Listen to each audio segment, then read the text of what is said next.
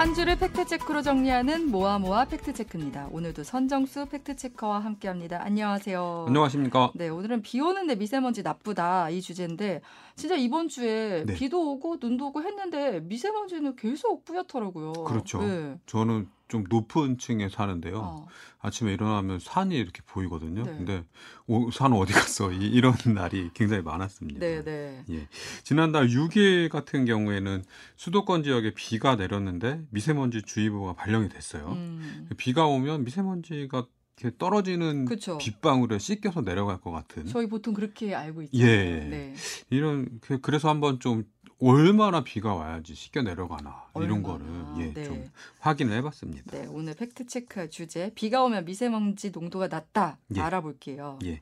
결론부터 말씀드리면 대기 중 미세먼지를 줄이기 위한 유효 강우량은 시간당 최소 10mm 이상이었습니다. 아, 그리고 3시간 이상 비가 내리는 경우에는 누적 강우량이 4mm 이상일 때 미세먼지가 줄어든다. 이렇게 보고가 됐습니다. 우리 보통 한 4, 5mm만 내려도 꽤 네. 많이 온다고 생각을 하는데 10mm면 어느 정도인가요? 기상청에서 설명해 놓은 자료가 있는데요. 네. 시간당 강수량이 뭐1 내지 3mm 정도 되면 우산을 쓰지 않고도 견딜 수 있는 정도 네. 이렇게 표현을 하고요. 시간당 6.5mm 정도가 되면 땅에 물이 고이기 시작한다고 음. 합니다. 네. 그리고 시간당 10mm 내지 20mm 정도 오면 빗소리가 심하고 땅에 온통 물이 고인다. 아. 그리고 이 정도 비가 내리면 걸어 다닐 때 바지가 젖는다고 네, 해요. 네, 네. 예. 그럼 빗방울이 미세먼지를 얼마나 씻어내는가 하는 주제의 최신 연구를 좀 이렇게 소개를 해주세요. 예, 제목이 강수의 미세먼지 세정 효과 서울 지역을 중심으로 이런 논문인데요.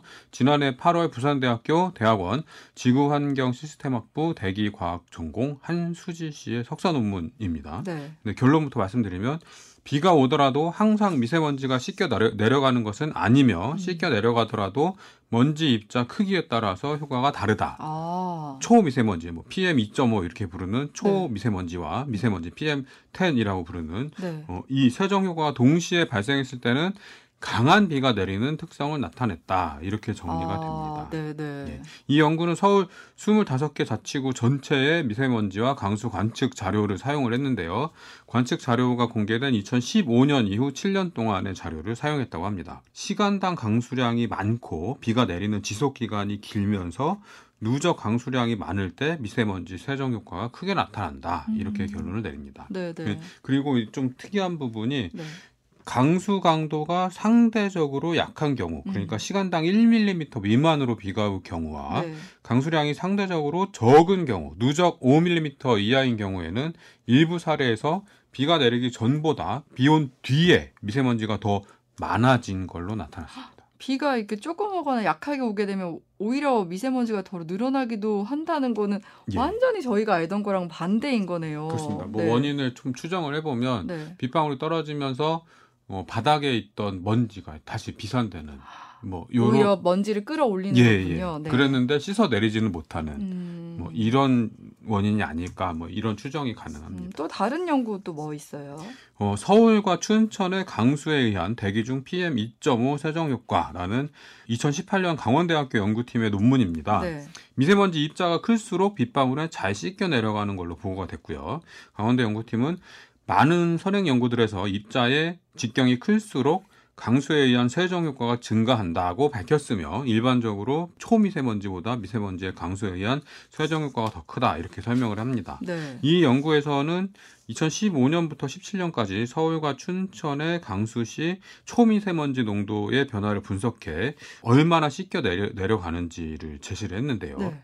시간당 강수량 0.1mm 이상 비가 내린 모든 사례를 네. 매우 약함, 약함, 보통, 강함 이렇게 네 단계로 분석을 했어요. 네. 매우 약함은 어, 시간당 1mm 미만, 음. 약함은 어, 1 내지 5mm, 보통이 5에서 10mm, 강함이 10 내지 20mm 정도의 네 단계로 이렇게 나눠서 분석을 했는데 네. 그 결과 최소 약함 등급 이상이 돼야지 세정 효과가 나타난다. 음. 이런 음, 결론을 얻어냈습니다. 네, 네. 그러니까 1 내지 5mm 정도는 비가 내려야지 아. 씻겨 내려간다. 네. 이런 얘기죠. 음. 그리고 춘천의 경우에는 시간당 1mm 이하의 극수량의 비가 내린 날에 미세먼지 증감률을 분석을 했는데요. 음. 겨울에는 5% 감소를 했대요. 근데 여름철에는 오히려 2% 늘어났어요. 네. 그리고 시간당 강수량이 1 내지 5mm 경우에도 봄 여름에는 미세먼지 농도가 1%씩 더 높아지는 걸로 네, 나타났습니다. 계절별로 다르네요. 예. 네. 하지만 강수량이 시간당 5 내지 10mm로 늘어나면 미세먼지 농도가 봄철에는 9%, 여름철에는 7%, 가을철에는 13%까지 감소한다. 이렇게 어, 분석이 됐습니다. 네, 네. 그리고 서울도 강수량 5 내지 10mm의 경우에 최대 18%까지 미세먼지가 줄어드는 걸로 나타났습니다. 그러니까 어느 정도 비가 쏟아져야지 음. 미세먼지가 줄어든다. 음. 이런 일관된 결론이 나오고 있는 거죠. 이 정도라고 하면은 빗소리 당연히 들리고 예. 아 우리가 아 비 오는구나 이렇게 예. 충분히 인지할 수 있을 때 이제 미세먼지가 밖에 나가 나가야지 말지 망설여지고 어. 막 아이 나가면 젖을 텐데 음. 이런 생각이 들 정도로 많이 와야지 아 미세먼지가 깨끗해지겠구나. 음. 예, 이 정도 된다. 그런 거죠. 조금 기발한 생각을 해보자면 그러면 이제 예. 인공 강우로 예. 미세먼지를 좀 제거할 수 있지 않을까 예. 이런 생각도 드는데 그건 좀 어때요? 예, 실제로 우리나라에서 이 인공 강우로 미세먼지를 씻어내는 이런 실험들을 하고 있어요. 네. 계속 하고 기상청에서 하고 있는데 얼마나 비를 내려줘야지 이 인공 강우를 통해서 어. 효과가 있을 것이냐. 네. 뭐, 그러니까 이게 결국에는 비용과 효과의 그쵸. 문제잖아요. 그죠? 네. 무작정 돈을 투입할 수 없으니까요. 그것도 많이 돈은 많이 들 거 아니에요. 예. 네. 근데 이 앞서서 살펴봤듯이 강원대 연구팀의 분석은 시간당 어, 강수량 5mm 이내의 양으로는 인공 강우를 만들어도 음. 미세먼지 세정 효과를 크게 기대할 수 없다. 뭐 이런 식의 해석을 할 수가 있는 결과를 내놨는데요. 네. 근데 실제로 이 인공 강우를 통해서 미세먼지를 줄인 사례가 있어요. 어. 2008년 베이징 올림픽 때였는데 네.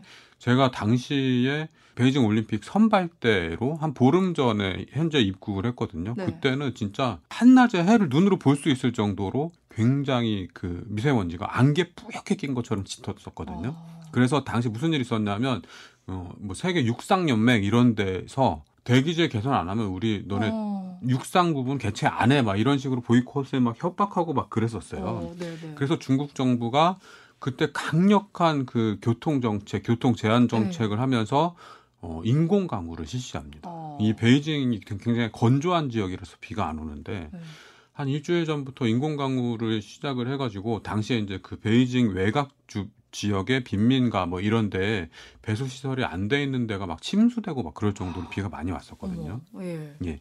근데 그렇게 인공 강우를 하고 교통 통제를 하니까 개막식 당일 날에는 파란 예 파란 하늘이 보이더라고요. 아, 예.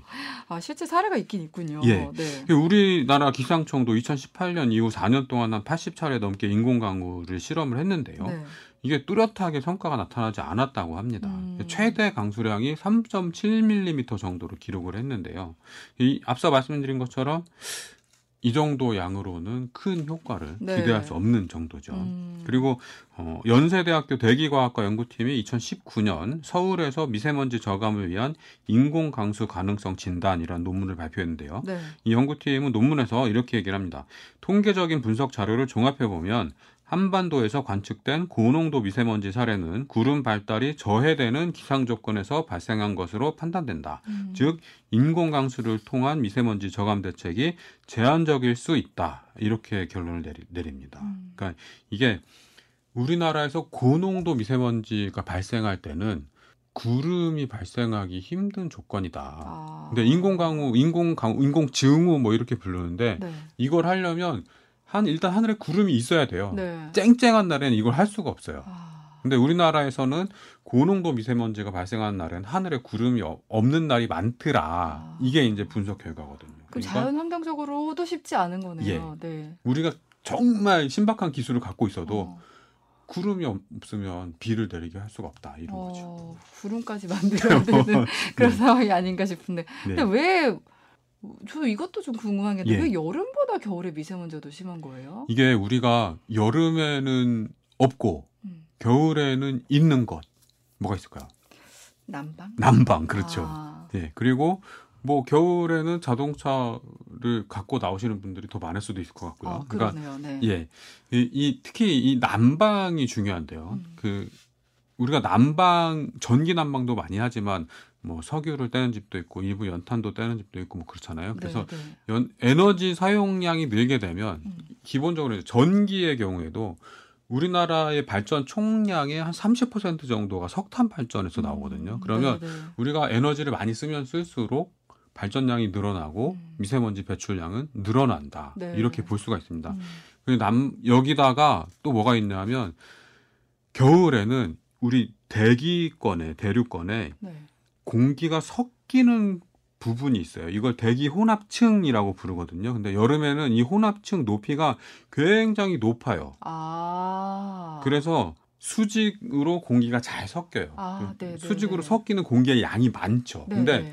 겨울이 되면 이 대기 혼합층이 높이가 굉장히 낮아집니다. 네, 네. 그러면 똑같은 오염물질 양을 갖고 있어도 섞을 수 있는 공기 자체가 줄어들기 때문에 농도는 높아지죠. 방으로 비유하면 방 예. 자체가 겨울엔 작은 거네요. 그렇죠. 네. 그러니까 두 명이 있는데 음. 이불을 뒤집어 쓴 상태에서 한 명이 방구를 깨요.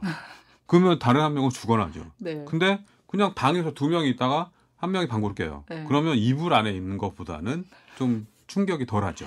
네. 이런 겁니다. 음. 그래서 겨울에는 대기 혼합층의 높이가 낮아지기 때문에 미세먼지가 더 심해진다. 음. 이렇게 볼수 있는 그 거죠. 우리나라 정부는 이제 미세먼지 줄이기 위해서 지금 어떤 정책을 펴고 있어요? 어, 이 국민의힘이 야당 시절에 문재인 정부를 상대로 굉장히 이 미세먼지 문제를 가지고 비판을 많이 했어요. 네. 중국몽 막 이런 음. 걸 들이밀면서 왜 도대체 중국에다가 속 시원하게 미세먼지 해결해라고 뭐 얘기를 못하냐 이러면서 이제 중국발 미세먼지 네. 이런 식으로 표현을 많이 했는데 윤석열 정부 출범 이후에도 크게 달라진 건 없습니다. 음. 네. 지금까지 선정수 팩트체커였습니다. 고맙습니다. 고맙습니다.